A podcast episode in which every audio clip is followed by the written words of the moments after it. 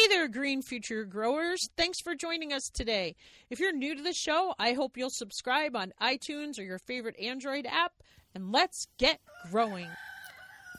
Get your copy of the Organic Oasis Guidebook available today from Amazon. It's got 12 lessons designed to help you create your own organic oasis. Um, it starts with healthy soil. It talks about building an earth friendly landscape.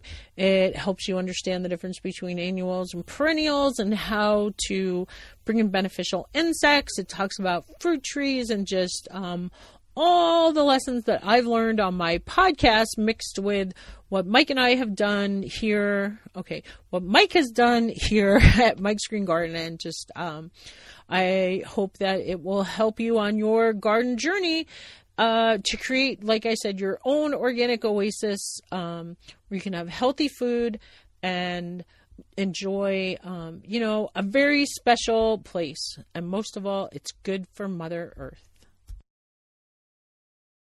Welcome to the Green Organic Garden Podcast. Today is Wednesday, March 25th, 2020. Still in the middle of this crazy time that we're going through in the United States, but Green Future Growers, I have a special guest here for you that I think you're going to be excited because they're hosting a virtual summit for Earth Day. So it's called the online Earth Week Summit, and it's the week before, so you can get excited and all sides of inspiration and they're are seven live workshops, six virtual happy hours, unlimited inspiration, a grassroots climate action celebration. So if you're sitting around wondering, oh my goodness, here is going to be a great thing for you coming up really quick here where you can get um, inspired, probably meet some other like minded people, and just learn all sorts of cool things. So, from the Green Team, T E A M, Green Team Academy. Here's Joan Gregerson to tell us all about the online Earth Week Summit. Hi, Joan. Hey, Jackie. Wow, so nice to be hanging out with you and all your garden pals out there. So, so uh, hi everybody. Nice to. It's just really great to to meet everybody and hang out with you. Well, we're excited to meet you because I just think what makes my show a success is my guests, but also just like, especially this time in our life, like knowing that listeners are out there are like minded and they believe the same things as I do. And just, um, it's really nice to see, uh, to talk to people. Like, I just love my podcast and I just love sharing with like-minded individual individuals. So anyway, Joan, tell listeners a little bit about yourself and your podcast, and then we'll talk about the summit. Sounds great. All right. Um, so yeah, my name is Joan Greger. The, the website and the podcast I have are Green Team Academy. And um, so I'm in Denver, Colorado. I grew up in Denver, one of a really big, huge family. And like I'm 59 years old, so all of us kids at that point were nature kids. I'm not sure if all kids now are nature, like understand that they're nature kids, even though we all are. um, wait, real quick, Jackie, were you a nature kid? I absolutely was a nature kid. My parents took us on nature walks. There was a nature walk, like my home backed up to a school, and around their track, they had an awesome nature trail. Like I was totally a nature girl, and my parents were so good about taking us on nature walks. That's so neat. And I think like being one of eight kids, it wasn't so much a walk. It was like, get outside, go outside and play. My poor mom trying to cook for 10 people three times a day. Um, but anyhow, you know, that meant a lot of time climbing trees and digging holes in the background and stuff like that, going up to the mountains.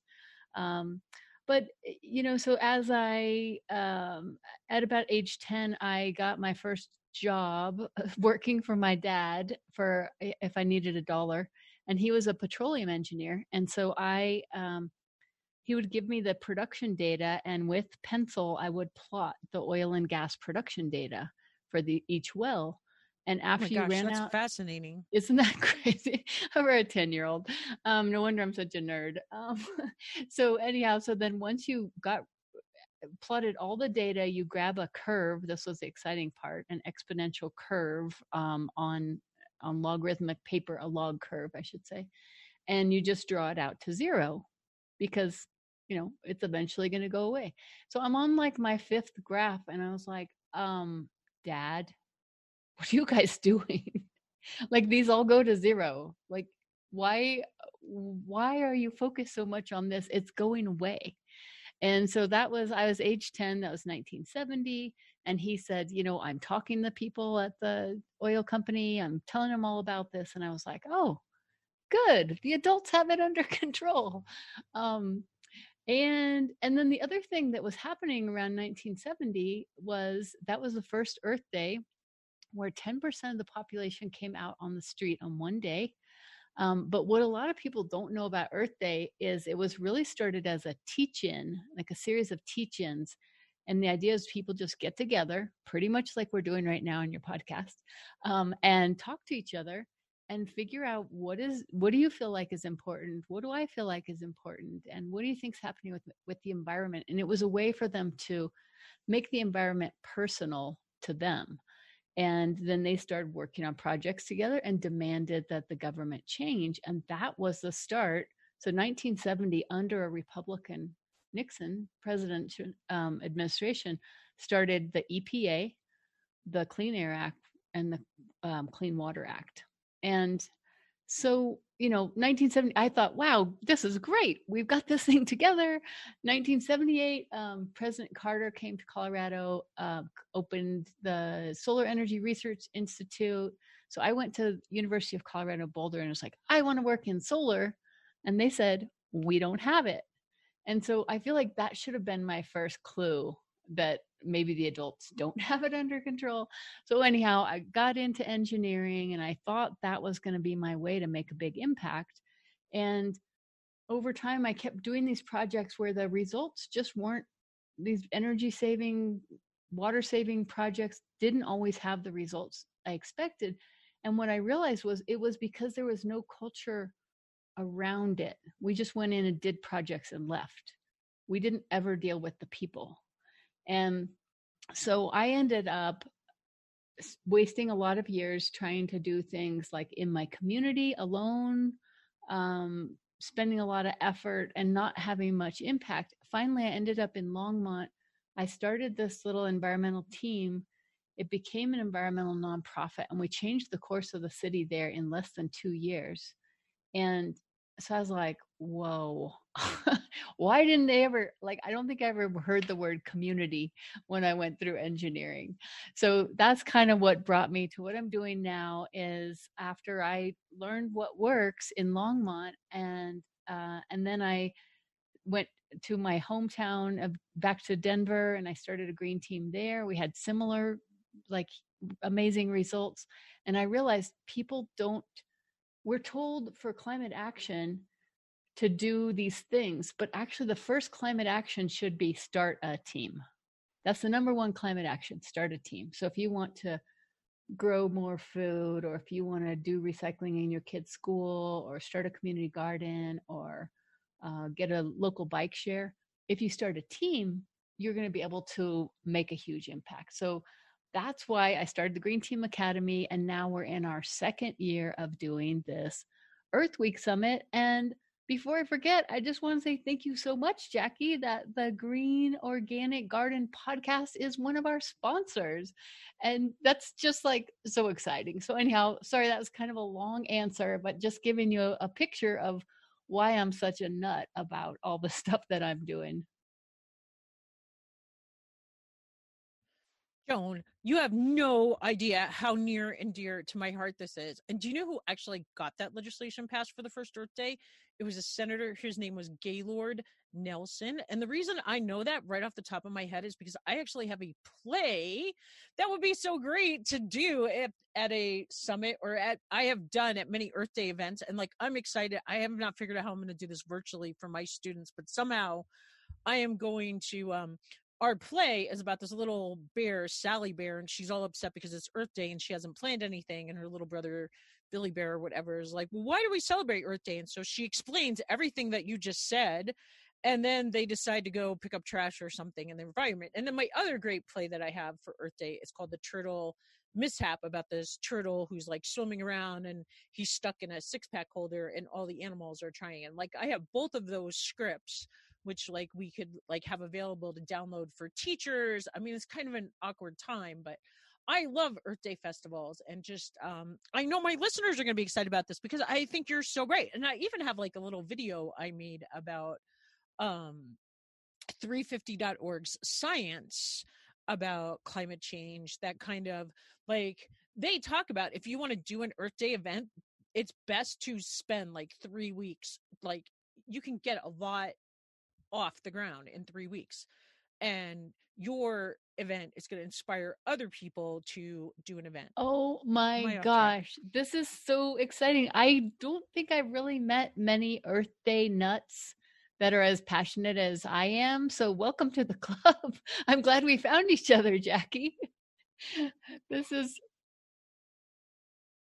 Me too. And my listeners are a lot like that. They're very um environmentally conscious like on my show we t- I, like i said i call them green future growers because it's not just about growing vegetables and fruits you know you can learn that a lot of podcasts and we teach a lot of that but we are also like dedicated like a lot of my guests or listeners want to have like a green based business like either they sell seeds or they sell composters or they sell like something you know information or something related to um like a green you know it doesn't have to be gardening or they have landscaping businesses or you know it's just it's more than just or they run community gardens or they you know or they're teachers like me. Like i have talked to a lot of my listeners who are teachers or they're real estate agents but they like yesterday i just talked to marla Cluse and she is the clean home coach. Like she teaches people how to use environmentally friendly projects to clean their homes and just I I think my listeners are going to be super well, excited um, about Jackie. This. That's so cool, and so it's really neat that your your audience is already so tuned in to all of this, and obviously is doing doing so much already. Um, so what a cool community, and I think so. One of the big things that changed things for us in Longmont, just to go into that a little bit more, was having an Earth Day festival and it was so weird for me because as an engineer i you know the biggest thing i'd ever organized was a family birthday party and we ended up reserving the boulder county fairgrounds space which was about 10 times bigger than we wanted because uh, we didn't have any money and the deposit wasn't due until like six months later and so that's why we picked the space and then we in the in the process of our first year coming together, we raised, we wrote grants. None of us had ever written grants before. We raised $20,000 and we had over a thousand people come to that Earth Day festival as our first year ever. And it, we had the mayor, we had city council, we had um, 35 what we called youth booths. So um, 35 either youth performers, we had eco hip hop performers, we had school choirs that did Earth Day songs. Um, we had a climbing wall. We had kids teaching about everything from marine animals to, you know, recycling trivia. And then we had 35 nonprofits there as well and the local government. But it was that and us going to city council meetings, but it was a combination because people had said before, nobody in Longmont cares about sustainability. But to have a thousand people come out on one day it just like obliterated that that myth. And and so that's one of my tips is that so for everybody that's listening if you are trying to build a community you're trying to get partners to work with you the best way to do it is to have an event. And that's kind of how jackie and i just connected is a, exactly over this as well. So it's a really great example. So an Earth Day is, you know, that's your, I always say it's like uh, for Hallmark, Valentine's Day is the thing. You know, they wouldn't consider not doing something on Valentine's Day. So if you're trying to establish yourself and get some partnerships than doing something around Earth Day, which is April 22nd. So, and Jackie, I guess we didn't mention that the the timing of the Earth Week Summit, the actual dates, it starts on April 10th and goes through April 18th. So it's the week before Earth Day. Earth Day is April 22nd.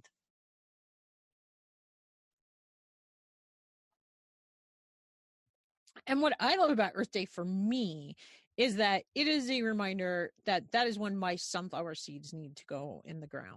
Besides being a great day to celebrate an event, and I have, it's true, hosting an Earth Day event. One thing, like my first year hosting an Earth Day event, I didn't even care as many about how many people actually showed up at the event. I was just glad that the booths were there and we were able to take pictures and put it in the paper. And then once we put it in the paper, it it reached out to so many more people like everybody in the whole community because we have you know a lot of people in the community get our local paper. And so even if they didn't make it to the event they get to find out about you know a local business that sold recycled um, backpacks out of you know recycled water bottles and about a builder who used like green. So the businesses were like super excited. They were on board like and they were kind of disappointed at our first turnout our first year but then when they saw it in the paper they saw more results after and so just something to think about like even if um a lot of people don't show up that's, that's a really sneaky world, trick and that's that's a really good point because that's what i do too is all the promotion before the event sending people to the schedule showing them all the different organizations that are going to be speaking or or have booths all of that is part of the the awareness building um, and so should we should we talk about some of the speakers that are going to be on here? Because i'm so excited about that. I was just going to say that and uh i was going to say something else but i forgot. Oh i'll remember it while you're talking. I'll make a note so i don't forget.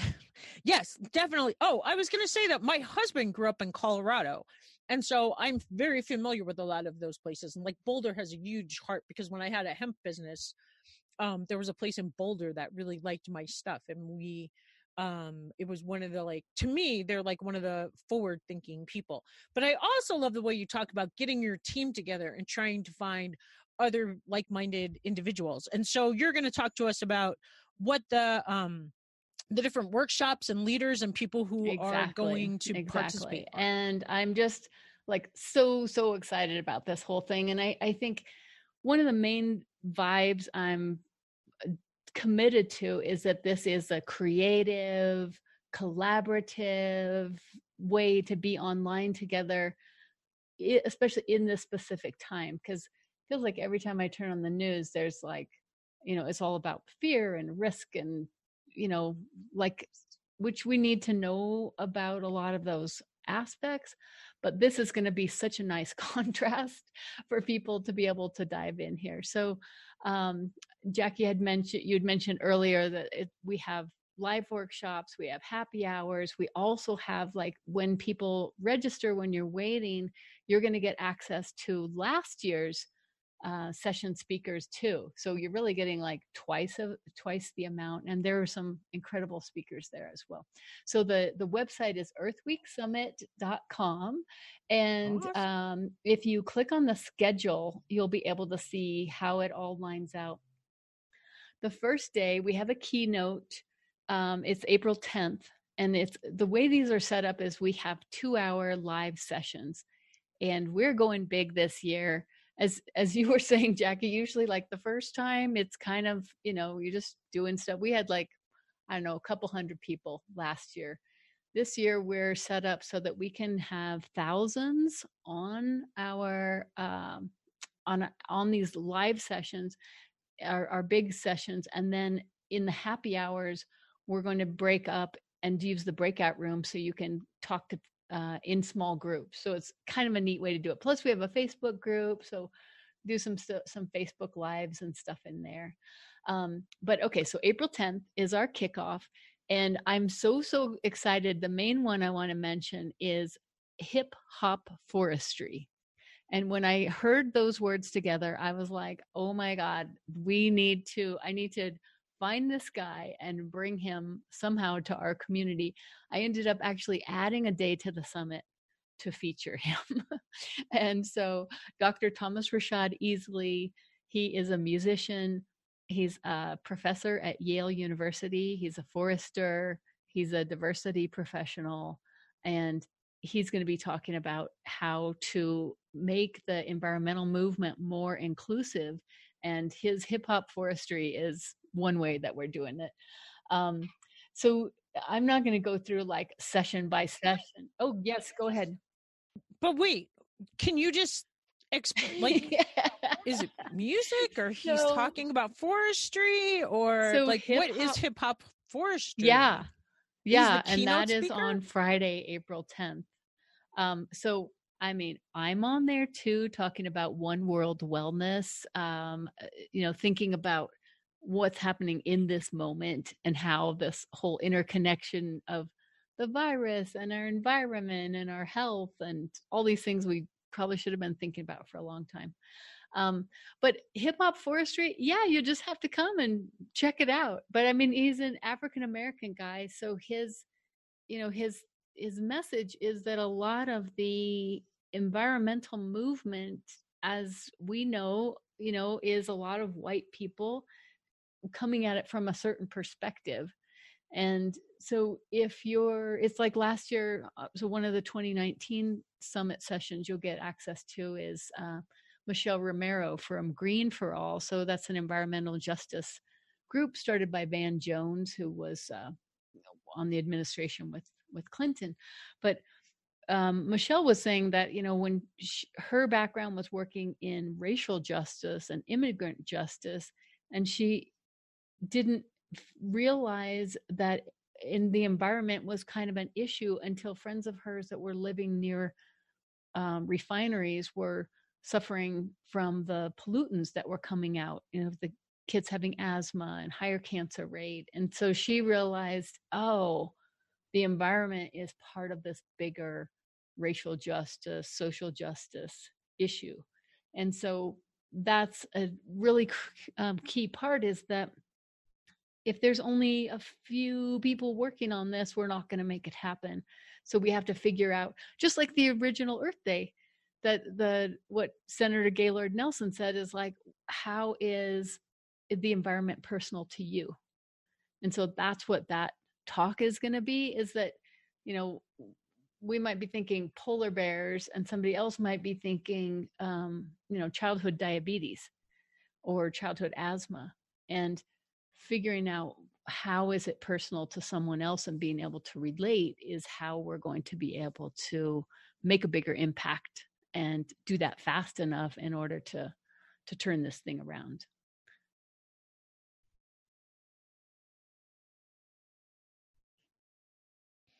Okay. Well, that was a good little synopsis. So, who Well, else is going to we be have there? so many so i'm not going to go through all of them but we have um we have a really good mix too of of folks from different backgrounds like americas for conservation and the arts which i love that and i can tell that you do jackie and probably the people listening like the way that you're using your plays and you know bringing in all these other aspects so we also have a spoken word artist so um America for Conservation Arts, let me, I'll go back to that. They have a, a group called Promotores Verdes.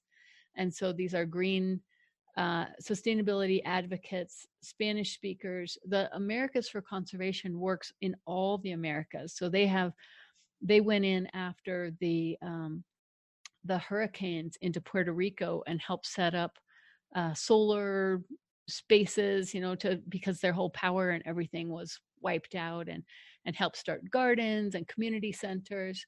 So they're really fascinating, but including the arts as part of that.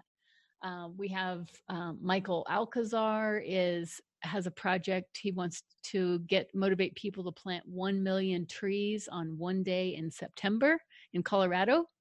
Um, we've got uh, Roz and Manny out of Pueblo. Um, they started a solar co-op or a coalition of people that own solar. Their idea is this islanded microgrids. They want to have individual little areas that can feed their own power to themselves. So they're pretty fascinating group, but it just kind of Franklin Cruz is a spoken word artist. He has something called artivism. Um, I can't go through all of these, but we have things on on oceans and uh, climate justice. We have the Youth Sustainability Board, Climate Reality Project, and um, and my presentation is this climate action breakthrough. That's the book that I have coming out is climate action breakthrough how to start a team and make a big impact fast. So I'll be going through best practices. Um, but yeah, we have a lot of kind of gardening focused topics that we could dive into a little bit more. Or what are you thinking, Jackie? What's what sparks your interest? Yeah, what other garden? I was looking through the schedule to see, like, what about what's the Northside Sustainability Alliance? Well, that is a super cool project. Um, last year, I uh, decided to mentor a bunch of teams. I just kind of put a call out there. And over the course of 2019, I mentored 22 teams, um, 22 green teams. So faith communities, neighborhoods, schools, businesses, and um, Sustainable Highlands was one of our teams. And what they decided was after going through our process and collaborating with other teams, they started seeing issues that were beyond what their own neighborhood could really make an impact. So they started this next level, the Northside Sustainability Alliance. So now they're uh, collaborative, doing the same kind of thing with meeting with all the different teams in their area. And they're working on projects of, like, for example, they used to have a bicycle share program in that area and it went out of business. So now they're like, you know what? We should be able to set up a bike share thing somehow here. So those are the kinds of projects they're taking on. Others in the group are working on um, policy review. So they're making sure that in any of the planning um, processes that are going, that they're informed and they know when they can plug in and be advocating for sustainability on any level.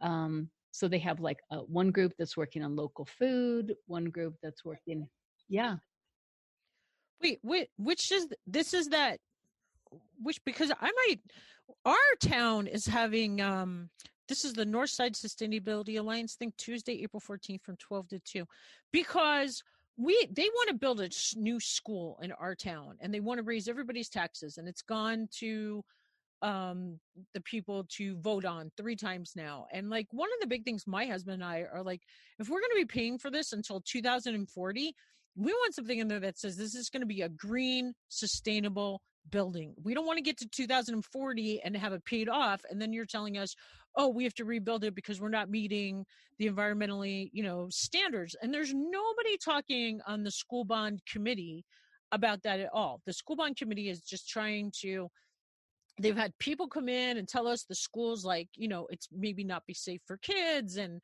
every year we're like well we can do these minor repairs but the repairs are going to cost 14 million dollars and the new school would be 17 million dollars but then they can't even get the so we're just like spinning our wheels repairing things that are just going to constantly need repairing instead of building a new school.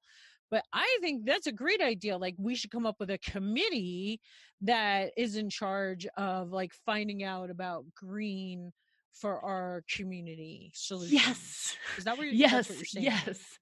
This is this is what's so kind of fantastic about this is that once you know that the solution is always start a team, then then it's like, oh my gosh, this can work. So giving you an example, so when we were working in Longmont, they had a sustainability plan they had started like 2 years ago and the council at that time had kind of shifted and they said no we're not going to continue and they shelved it and they told city governor the city staff do not work on sustainability.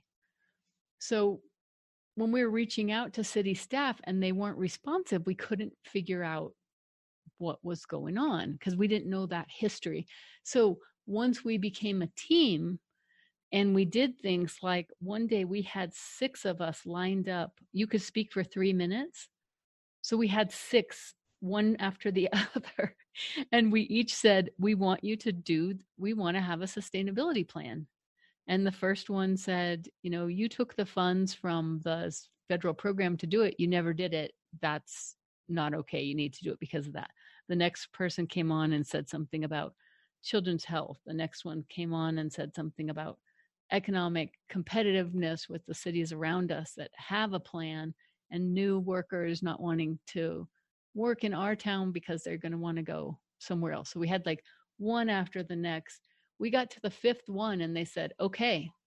And we're like, wait, we have one more speaker. but they said, yeah, okay, we'll do it. But I didn't realize that, you know, when we go individually, and because I'd never been to a city council meeting. And I mean, so the first time I went, I was, gosh, like 45, 46 years old, something, um, even later, actually. So, but the way that our school districts work, all that is that if individually we reach out and tell them something, then we just, they just feel bombarded. But if you bring a team together and say, hey, we represent this group of people and we all agree on this one thing and we're going to ask you for this one thing. So maybe it's like we want our school to be net zero energy and meet the blah blah, you know, some standard. Um, get the Energy Star rating of whatever 99 and be a well school or you know some some kind of those rating systems and you can easily research that stuff come up with something. If everybody comes up and says that same message maybe then you do like tabling at wherever you're doing stuff and say will you sign this petition to ask the school and then you go back to the the school board and say now we've got this many people that have signed this thing. We're telling you that we want this. And at some point they realize, oh, yeah, we work for you. Because that's what you have to remind them. You work for us. We're we're the boss and you're our you're our employees. It's not the other way around. But it's it's us figuring out, oh my gosh, we are the ones that have the power that that actually can do this. And so in in my book in the course and coaching that i do my system is called empower. And it's you know kind of step by step of how you actually do this. But yes jackie that's it. Start a team. You know what i was going to say too to go along with that is most people are not willing to do that. So if you're one of the people that's willing to step up and get together with other people, you oftentimes like I used to always tell people when you call Congress, you represent like 22,000 people because 22,000 people are not going to call Congress for every one person that does. Especially here like in Montana, it's a lot easier to connect with your senators and get a response back than I'm always telling my mom this. I'm like, yeah, you live in New York, but you're a fairly wealthier person in New York. You're going to get a response back from somebody who thinks maybe you're going to donate someday than somebody maybe who doesn't have your resources. I just, I always feel like when you actually pick up the pen or actually type that email, you are representing so many more people than just yourself because you're taking that action. And so if two of you take that action together or three of you get together, it's you know what does margaret mead say? Never doubt that a group of committed citizens can change the world that indeed that's all that ever has. I mean in america that should be like our motto. And look at what you are doing. Look at all these great things. And i love the way you talk about well we had success in longmont in the smaller city and now we're trying to you know um what is it? When you incrementally expand upon that success. Tell me about your book Exactly. Right. You scale you scale up. And yeah, well and I just wanted to kind of underscore what you just said. That's such a great point that when you show up, it's like and especially if you say I'm part of a team, it's like you have hundreds like you're an amplifier for hundreds or thousands of people invisible people behind you that you're doing this because a lot of times those school board meetings city council meetings will be broadcast and so you know even the people that don't show up are going to start getting this message the more you put it out there. Um, but yes the book so this is a super exciting thing that i'm doing. Um, i've written a few books that have not gotten a lot of uptake and so i was like you know what? I do not want to do that again.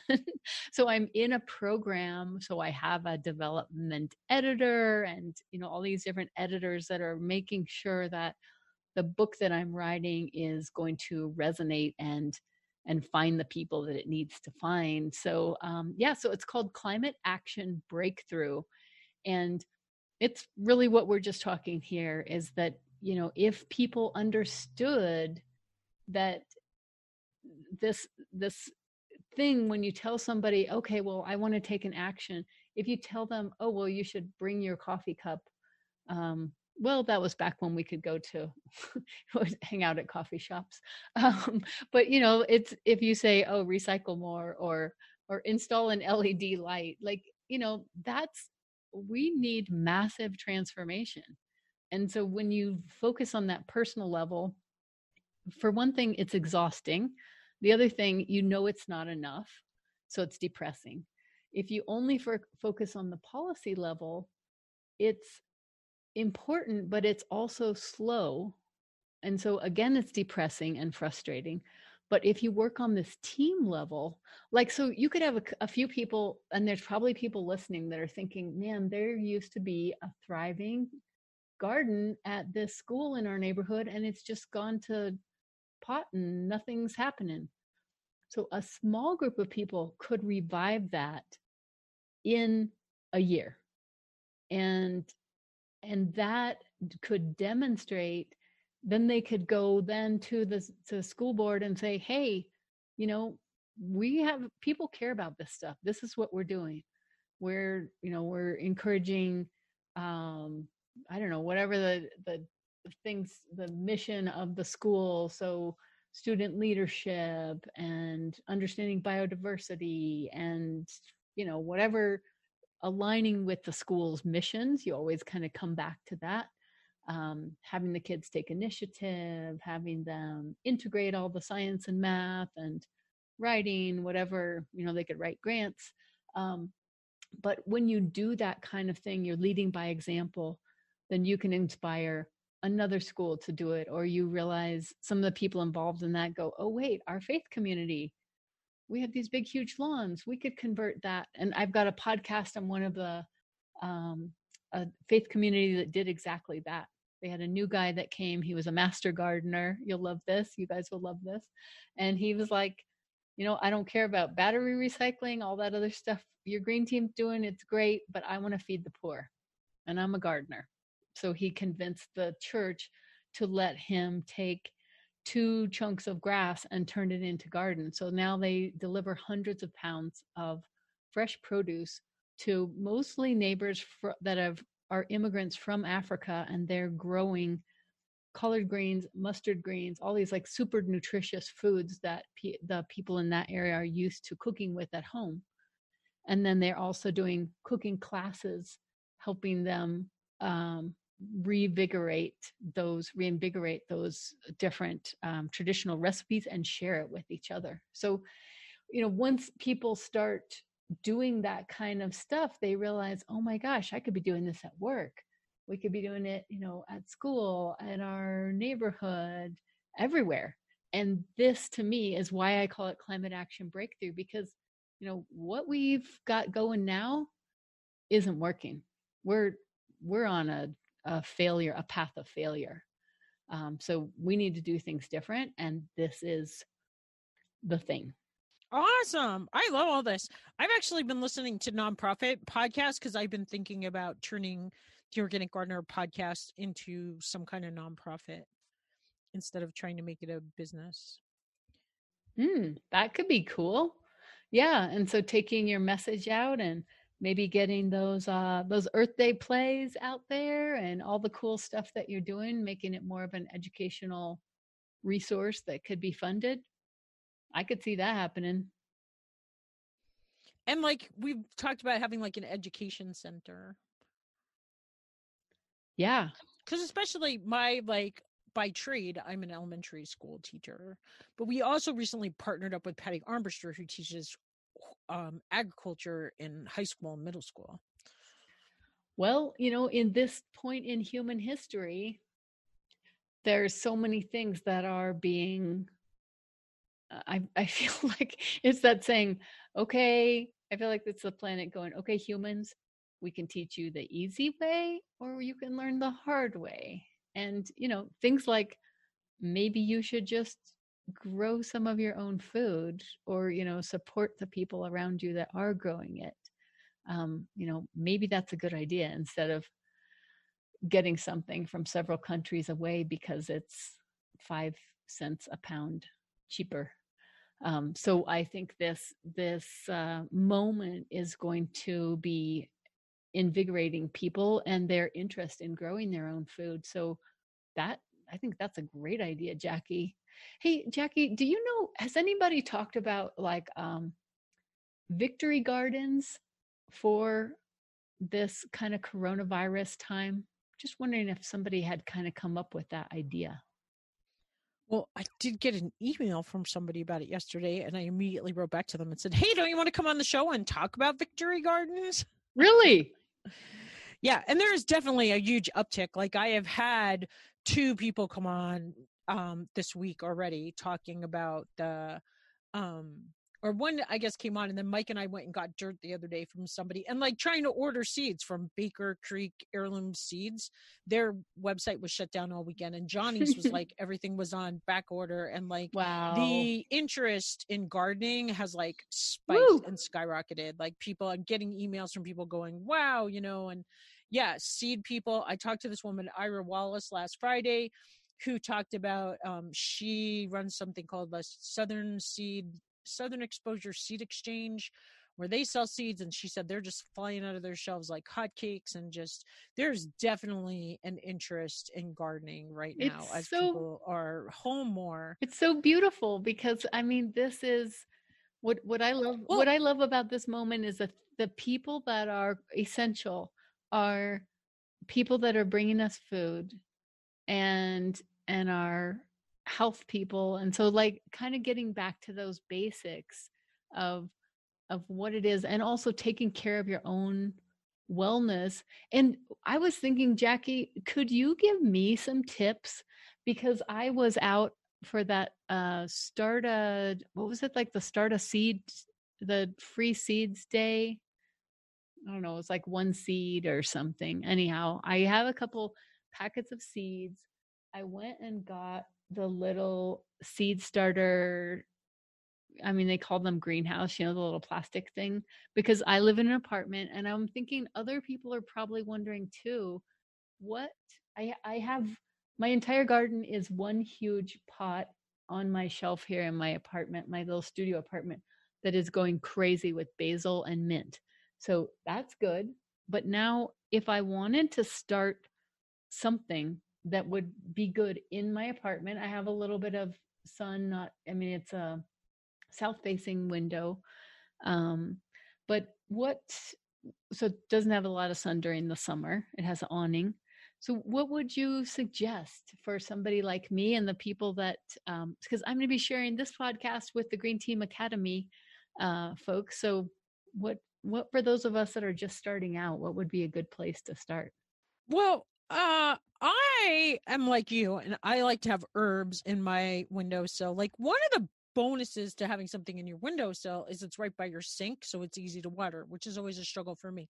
Oh wait, but you said patio like in an apartment. So on a patio, I was gonna actually say I would put I, don't have a patio but maybe some of the people that are talking do so we could talk about both options Or like I guess maybe patio, but like, do you have like um, where did you say your window is? Like, is it not like um, like a fire escape type of thing? Like a what is that called when it's not a patio but like outside? Oh, like a little Or no, you just have a window. No, I just have Yeah, a a window. I don't have access to the Oh. outside from my. Because I was gonna say a cherry tomato plant would be perfect, but if it's not gonna get the sun in the summer because there's an awning there, that might not be perfect well, either. that's a good tip though. So somebody that's listening that does have a little bit of space, like I know my daughter has like a um, the daughter that's here in Denver has a little balcony. So yeah, something like a cherry tomato would be perfect for if you're I in an love a cherry apartment tomato with a balcony. Because you know they they will get ripe over a period of time. You can oh you know what i learned since i have my podcast is you can take cherry tomatoes slice them in half throw them like on a um you know a baking sheet in the freezer so they like freeze. You don't have to cook them pre-cook them at all or anything. Just cut them in half throw them on that freezer baking sheet and then put them in a plastic bag after they're frozen so they don't get but that makes like a great sauce in the summer because cherry tomatoes but they'll like start coming on way before like a regular tomato. Like in Denver, you're probably a similar climate to us as far as like we have a really hard time getting tomatoes to ripen, but cherry tomatoes, we always get so many of those, we don't know what to do with them. That's so if great. you like making your own homemade tomato sauce, and that's such an easy thing to do with like a little bit of garlic, a little olive oil, and fresh cherry tomatoes, and and some basil or some oregano. Um, another good potted plant is like you could do chives. You could do rosemary, but rosemary's tough. But you know, sometimes it lasts for a season. My friend Nola is like a wizard with rosemary, and her plants last. They're just huge, and they're really nice to have in the winter. Like I always like to have something that's going to give me a fresh taste of life in the winter. Like I really like arugula. I just planted arugula with my students in the classroom right before we got sent home. So I brought the two of the trees home, and one I ended up reseeding.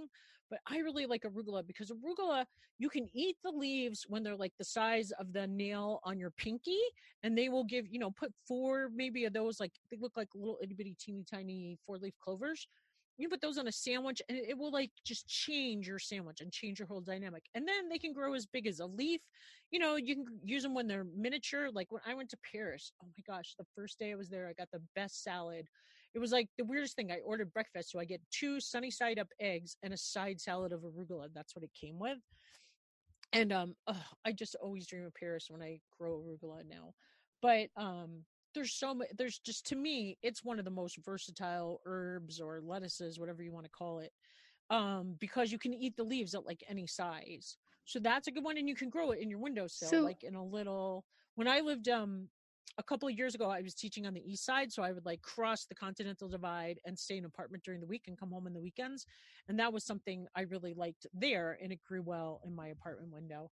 And the problem I have with my rosemary, I had this rosemary plant that was growing so good, and then I moved it over where the basil was taking off, and just um, I had lettuce and I had the arugula and I had like uh, I can't remember what other herbs. I had like two other herbs, a sage plant, I think, and I moved that rosemary close to the window and it just died. I came back one Monday morning or Sunday night and it was just it was miserable. I should have just left it That's where it was thriving sad. right on my sink. So it wasn't in the sun at all. It was in my it was by my sink on the other side of the apartment. So I think it just kind of depends on where you are. But the other thing I was telling this woman yesterday was uh I have gone to the store to the produce section where they sell those live herbs. You know, you can buy live basil or mint or something.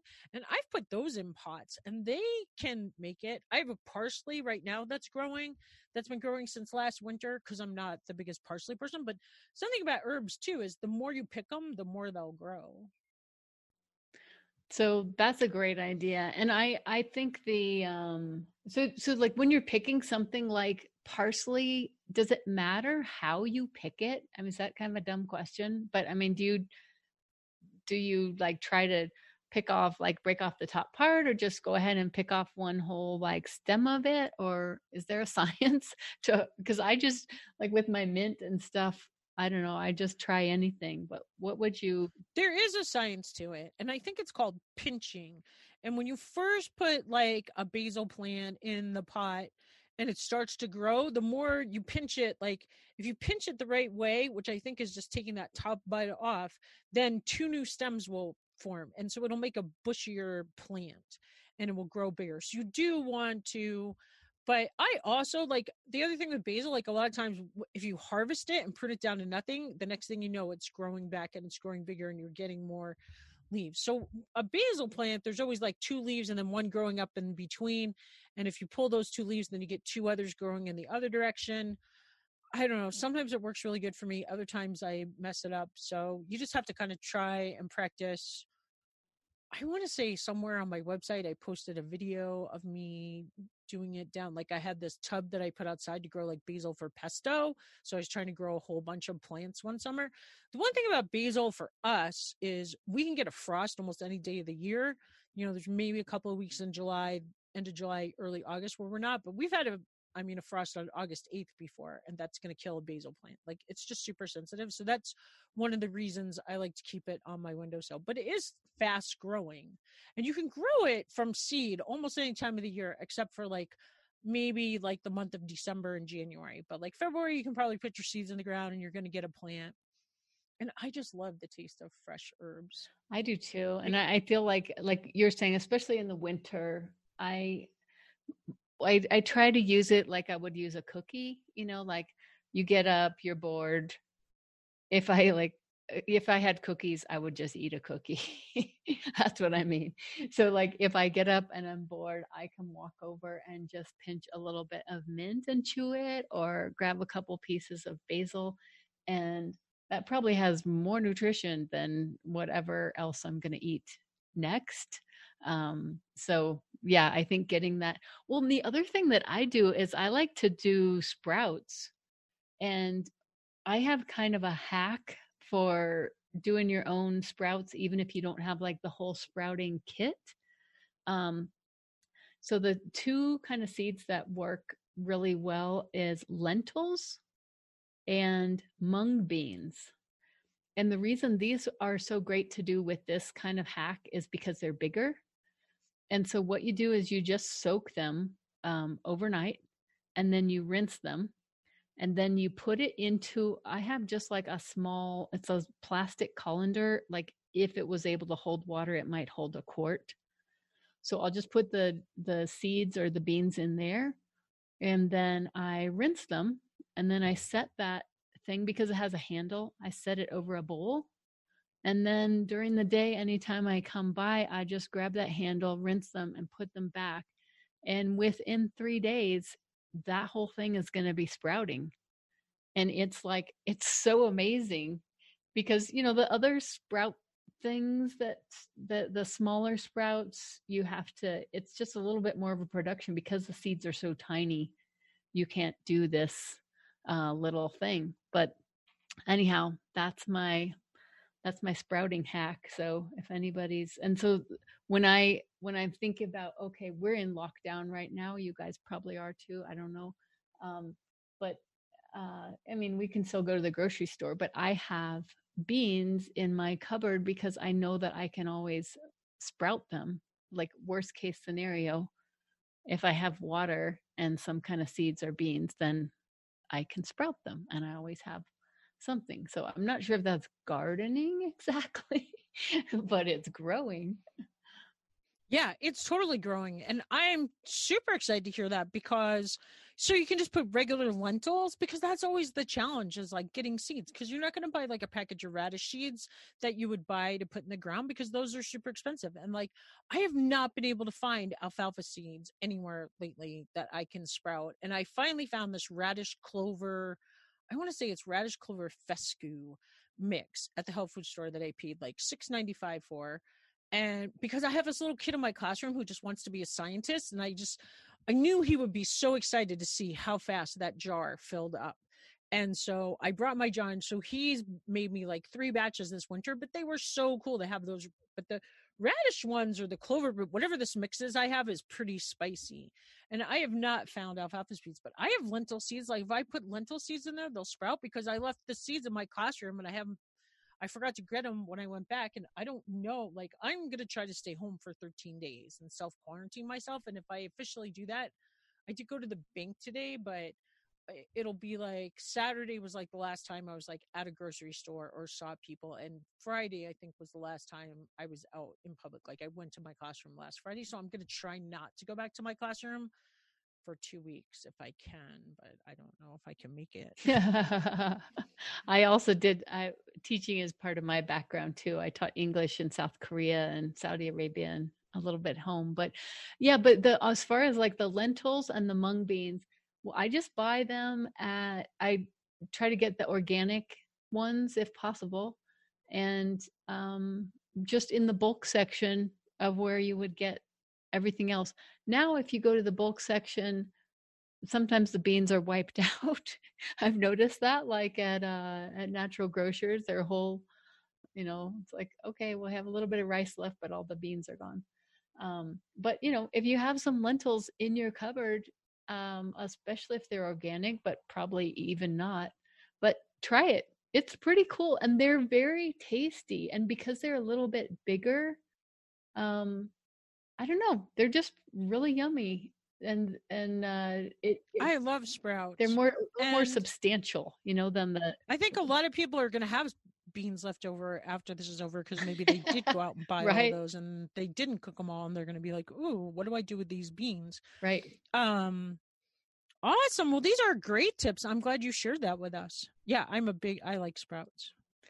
Well, I think too, uh, you know, our wellness, focusing on our wellness right now, you know, sprouts have some crazy amount of nutrients compared to the more developed, like the vegetable that you would have. So if you can get in a little bit of sprouts, that can really help. You know, we're all trying to boost our immune system and stay healthy.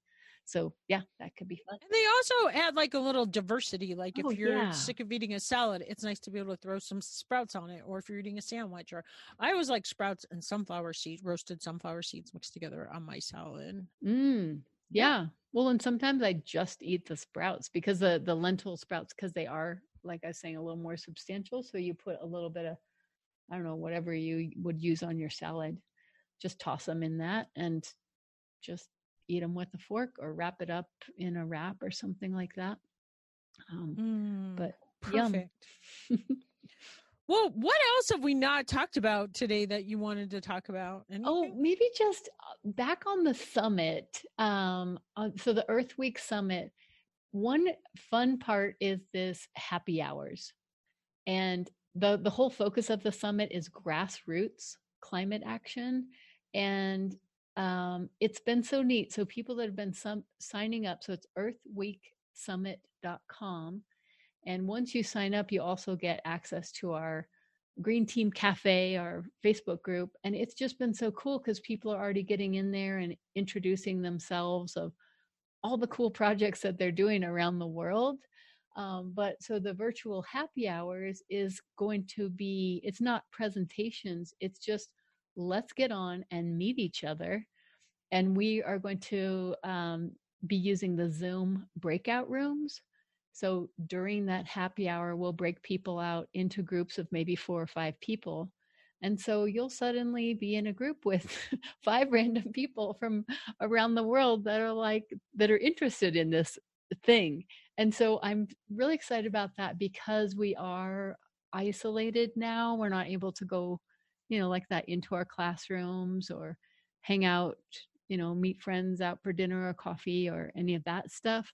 So that's part of what we're and it's hard. yeah, and so that's we're making it. I don't want people to just feel like, oh, I just have to sit and listen. And even in the morning sessions, we have um, a lot of Q and A uh, built into that. But in the evening sessions, yeah, because it is hard that we have this way that you can hop in there, and you might have said, oh man, this morning when they were talking about blah blah, that reminds me that we're thinking of, you know, we have this new school coming up in our community and we're trying to figure out how to push the school board.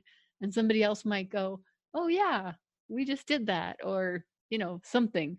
So um, that's a really, that's going to be a fun part of it. And I feel like really honored to to be offering the community something when so many other people's earth day events got canceled and so many people are thinking of doing outreach so um, we're we're really excited and we have our sponsors are the alliance center. It's kind of like a, a gathering hub for nonprofits in in denver and working on all kinds of sustainability stuff. We have the metro denver nature alliance. So they do like a get outdoors colorado a lot of activities for getting kids outside um, and some others that are kind of coming on as well as the green organic garden podcast so that's so exciting. So yeah but i just want to thank you so much jackie and thanks everybody in this community for being so interested and passionate about what you're doing and um, you definitely have a lot of resources that will be super helpful uh, for our folks. And jackie would you want to mention about your book? Because maybe your your folks might know about that a little bit more but when i put this on the green team academy podcast this could be a really great resource for them too So last year, my husband and I wrote the Organic Oasis Guidebook, which is called Your Guide to an Earth Friendly Landscape that tastes great and looks beautiful too. Because we, so it's like 12 lessons that are designed to help you build a healthy, nutritious environment Um, it's a full color illustrated. It's got a workbook, so it's like something that you're actually going to write in. It has sheets, and you can download them online too. But it's nice to have them in the book. Like there's a sketch place to fill out your you know draw where your garden but there's like a smart goal thing i talk a lot about time because a lot of people like in the beginning think that oh this is great and they get themselves overwhelmed their first year there's like a challenge for new gardeners and then uh, so this is my fifth year of my podcast and we did just rebrand. We were the organic gardener podcast for five years and then in december we changed to the green organic gardener podcast because i call my listeners green future growers because we're dedicated to more than just growing food. You can we'll teach you how to grow vegetables and fruit if you want but we'll also teach you how to have like an earth friendly landscape. Like maybe you live in california where farmers markets are abundant and you don't you have a full-time job. Like me usually i have a full-time there'll be days in the summer where i don't see my garden for five days or three you know like by the time i drive to work an hour and go to work and then go to the store after work or stop to visit somebody or go to the farmers market like it could almost be dark when i get home and dark's not till like 9 10 o'clock in the summer in montana. And so i know what it's like to not but to not be able to garden all the time. And if you are going to garden you know it is a lot of work. So we you know the book kind of talks about I've done 300, you're like interview 313, I think, or 310, somewhere in there. And it takes what I've learned from my guests, because I always say I had a brown thumb when I started, but now I could, if I had to feed my classroom, which I hope I don't in the fall, but if we did, um, I could from my amazing guests who have shared their journey. And then there's pictures of like what Mike has done here and what we've done here because we've been married 27, almost 28 years now and just um so it's got pictures of like we've done what my guests have said and just tips to help you build um an organic oasis like and it even has like the pictures of my apartment when i used to have herbs in my windowsill so how's that for a little thing about it? That's perfect. That's perfect. Well that's great. So it sounds like no matter where anybody is on their journey so whether they're first starting out or they just want to up their game a little bit. Um, and you're doing the same thing I am uh, of just learning from people. Like I knew I had this idea of the Green Team Academy of, of people starting teams, but I was like, you know what? I need stories. I need to find people that are actually doing it. And so talking to them on my podcast and working with them, I it's like, okay, now I got it. but but it is through learning through everybody's kind of individual skills and uh, so that's cool that you were able to do all these hundreds of podcasts and bring all these tips. It sounds like this really distills those best practices and makes it this kind of action guide that you can really interact with rather than just reading it and then feeling guilty for not doing it. So that's super cool. Yeah well, that's awesome. I'll include a link to your your book then in my um in the podcast show notes for Green Team Academy. Cool. Well, thank you. And yeah, it is designed to help people to take it out there with you because one of the tips that people have said on my show repeatedly is like their journal is one of you know their notes that they've taken from year to year even though like climate's changing in people's gardens almost anymore things that were working 20 years ago are not working now and people are having to be resilient and change things like another thing like people are surprised about a lot that I talk about are like cover crops that people think, oh, that's just for big farms. But you can grow a cover crop and, you know, get a nice bed of soil growing in like a four by four bed. I mean, cover crops, they're really easy to grow. And so that's something I learned about on my show anyway, I'm not sure where I was going with that. But thank you so much for sharing with us today, Joan. You're probably like Jackie said this was going to be a 20 minute talk, and here we are an hour later. No, this still on the phone. This is great. And you know, on that cover crop thing, I was just going to look here and see um, what podcast episode. So the the uh, community garden that I mentioned before that was at a faith community. So episode 63 of the Green Team Academy podcast I went out to the St. Ignatius Loyola Catholic um, Parish Garden and um, and took videos of them there in the garden during their volunteer day and that's what paul gibson was talking about too is that they do cover crops so that it replenishes the nitrogen and whatever else the heck is going on there because it's a hundred percent um, organic so that might be kind of a fun thing for po- folks that want to know And mung beans and lentils are cover crops.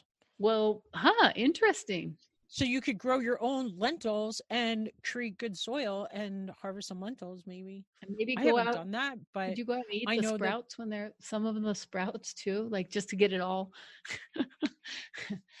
to get everything happening. Um, yeah. I think you probably could. well, cool. All right. Well, I just want to say thanks so much for inviting me on to your podcast and so excited about our collaboration. So, uh, hope everybody, so it's April 10th to 18th that you'll join us over for the the online Earth Week Summit and share that out with your friends. Um, and earthweeksummit.com. And the Green Organic Garden podcast is one of our sponsors. Woohoo! So thanks so much, Jackie. Really happy, Woohoo! and we'll definitely be sharing about your book and your podcast um, to to our green team as well. Aw, thanks, Joan. You have a great day. Sounds great. Thank you. We didn't. UN, UN 75. 75. Yeah. What's that? Okay. So I'm going to say this in case you want to use it on the podcast. I did turn the recorder Okay, back on. perfect. Do you want to ask me that question again?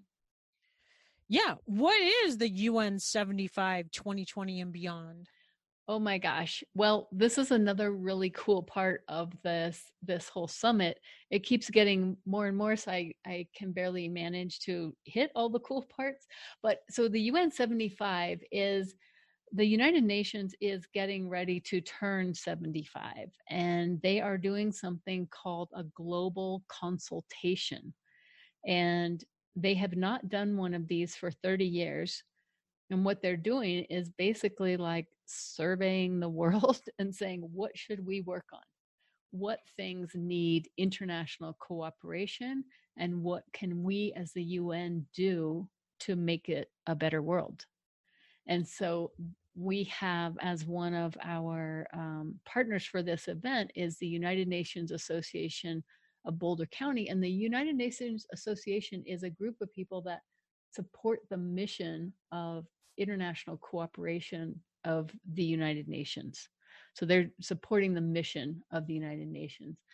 And so, um, as part of this global consultation, that people that sign up for our summit will also have the opportunity to complete this survey telling the UN what do you think is important. And so all these results will get compiled and given to the UN as well as made available for other decision makers.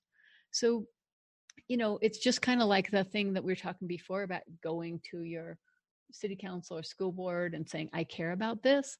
This is another way to do that. So when they have this, and if a lot of people are saying, you know, we should do more about climate action, they'll be able to, they'll, they'll, this will be delivered to the US Congress and other folks. So it's another, um, you know, an, another tool that we can be using to advocate and say, yes, this is what people care about and this is what we should be working on. Sorry, I lost my mute button. Um, well, the UN is something that's near and dear to my heart. And like, if you ever look back in my journals, you'll see over and over when I write, like, what is my number one goal? Like, if I could do anything in the world, what are the things that are most important to me? And it's always like, um, support the United Nations International, um, the ICC, the International Criminal Court. Because I tell students all the time, I'm like, why are we not worried that Texas is going to bomb us? Why are we not worried that we're going to go to war with North Dakota? Because we have a constitution, we have laws, we have a system of legal, we have a legal system in the United States.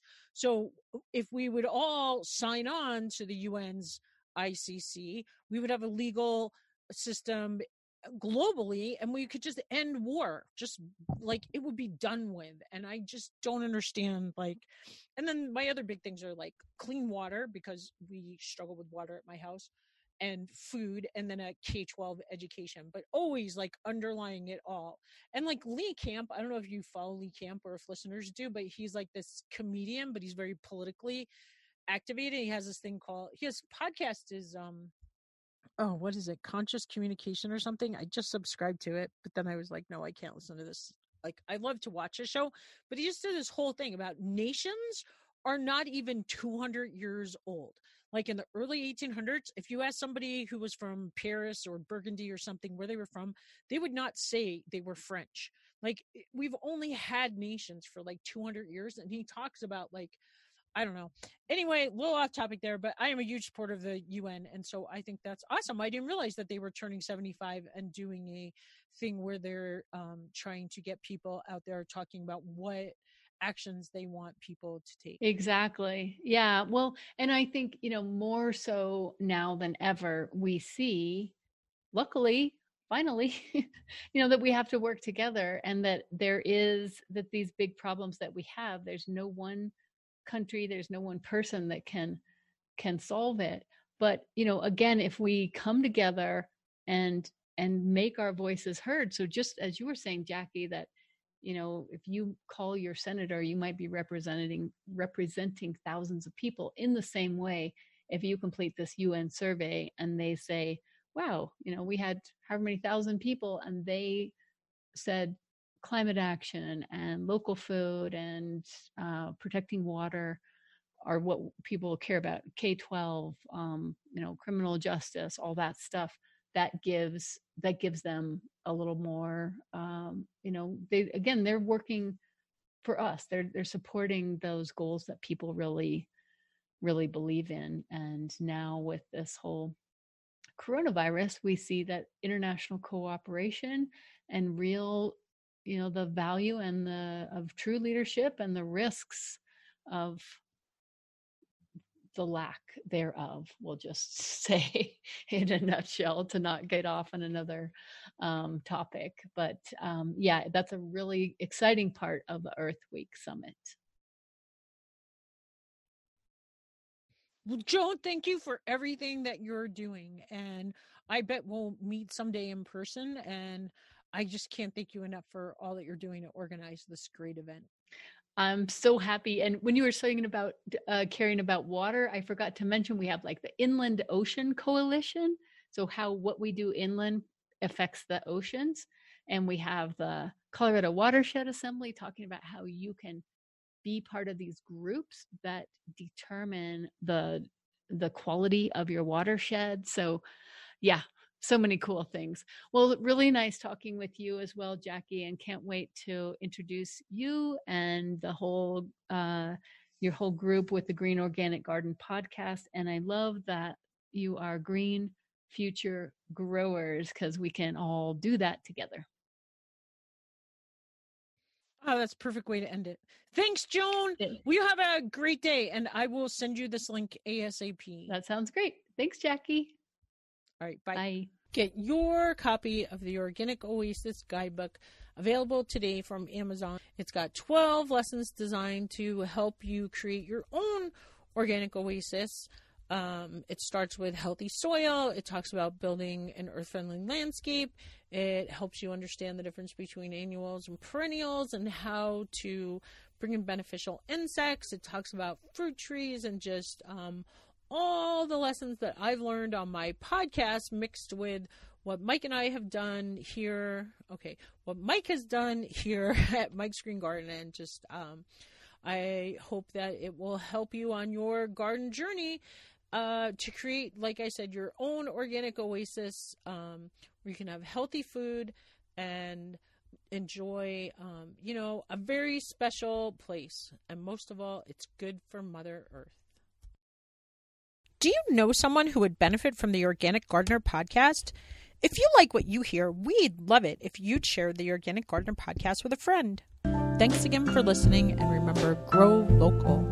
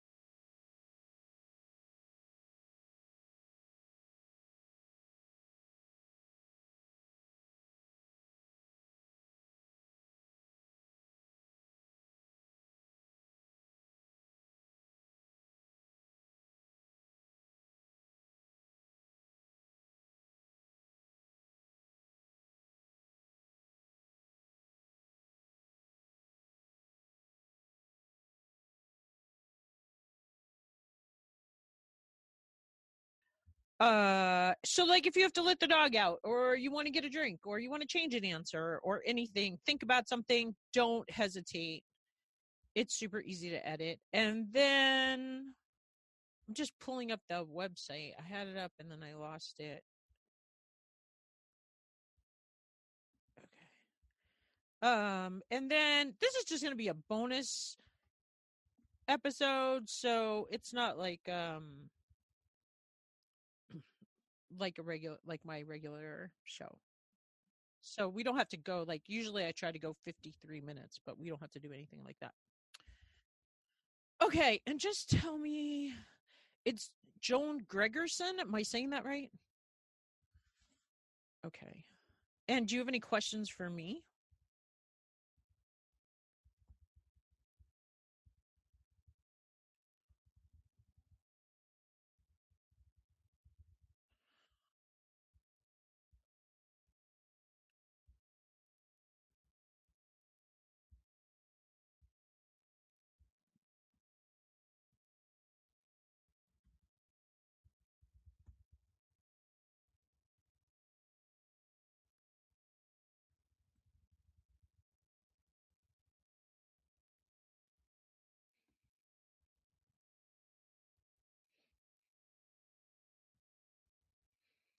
Awesome.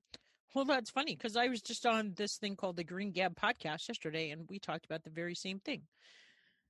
And I recently went to this thing here in Kalispell called Free the Seeds, where they it's like a giant seed swap.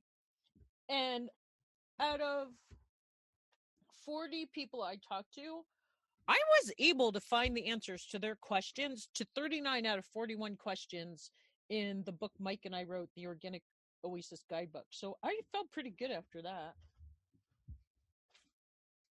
Usually I defer people to Mike because I'm not really the gardener, but I have learned so much since I started my podcast. And then when we wrote that book together and just because the book kind of takes like what my guests have talked about and then what Mike has done here. So if I had any questions about it, he would just, and he read through the book several times. So, you know, we've been working on this for a while. I've learned a lot.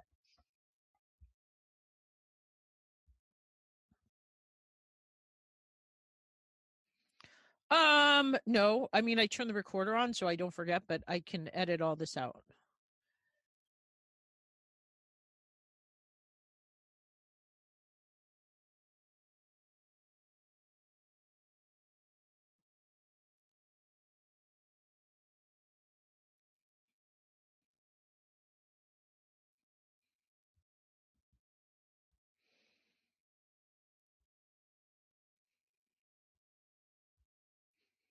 sure. Because this is right up our, you know, we just even rebranded the Organic Gardener podcast as the Green Organic Gardener podcast because I really feel like my listeners, and I call them green future growers, and, you know, Mike and I support the Green New Deal, and I just, um, I feel like maybe that'll kind of distinguish us because I'm a little more political on my show than most people. And I definitely, you know, we we try to promote like an earth friendly lifestyle and environment and stuff like that.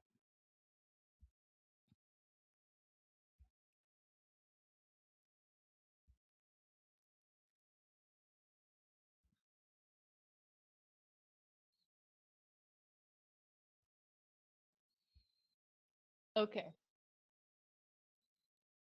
Perfect. Awesome. So we could just put a link to our website there and stuff and my logo. Earthweeksummit.com. Cool. That'd be great.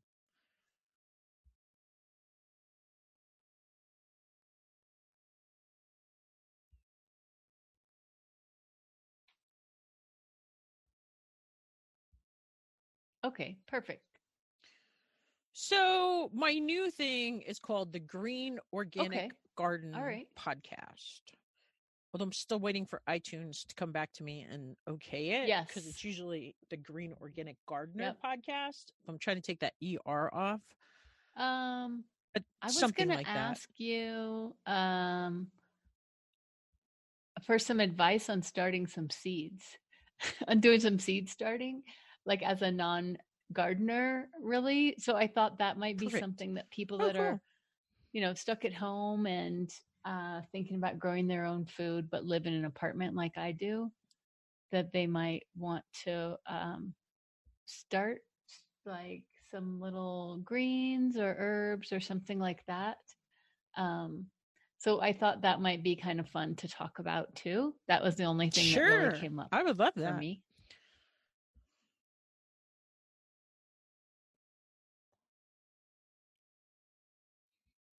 Oh, cool.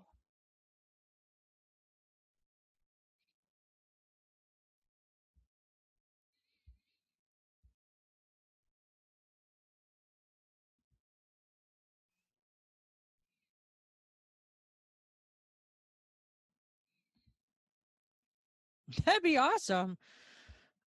And your podcast is the Green Team Academy, right? Oh, cool. Um,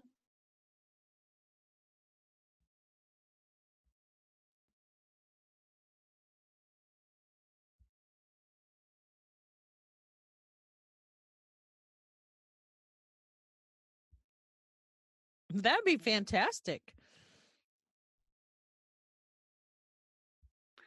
Um, so Jackie, a couple things. So we're not really doing the podcast yet, right? Okay. Okay. Okay. Um, well, what I was going to say was we should talk maybe, well, maybe we should just say it, do it now. But would you want to be a host? I mean, a, a sponsor of the Earth Week Summit? And your sponsorship could be your contribution to being a sponsor could be doing this podcast and sending it out. Um, and then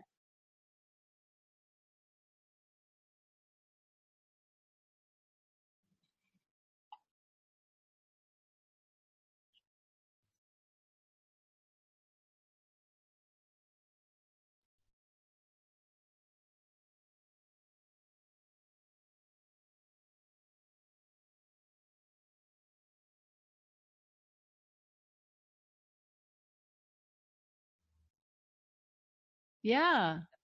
So, I mean, so we could say that. And so, how would you want to come on? Eh, Because, so what I'm doing is um, I would list you as one of our sponsors, and then I'm going to have a kind of meet the sponsors page. So, so on on the page, uh, yeah, you could have a couple sentences and a link. You could mention your book and your um, podcast and have a couple links. So, um, you know, it would be like that, a couple sentences and and some links. And would it be as the organic gardener or what would be the sponsoring organization?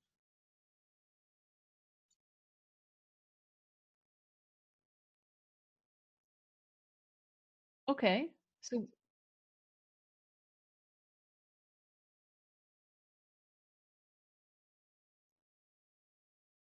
oh, okay. Well, it's, I mean, we can do it the way that you say it, but I mean, I was just thinking when we're talking, I could say, and it's so great that the that the Green Organic Garden podcast is one of our sponsors because maybe I could what I could do well this would be another idea. I could put this what you come up with as a recording, I could also send to on my podcast.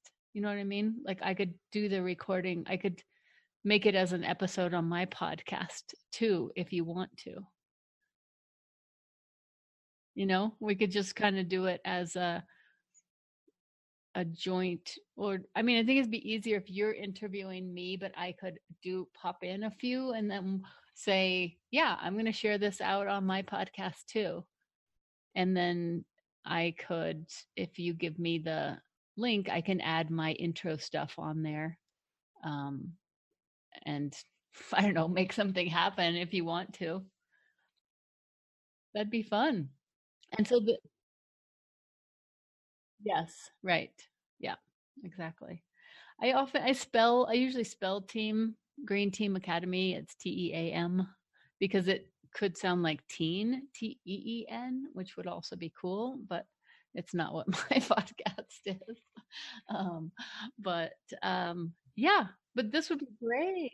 This, yeah, this sounds great. So then we'll share it on both on both formats, so I can be, um, you know, asking you. So let's let's start it as you interviewing me, and then if I have other questions I didn't catch as we are going forward or as we're going through it, I'll ask you a bit more and kind of summarize about um, anything else, you know, and thank you for being a sponsor and that kind of thing. Make sure we get that in somewhere.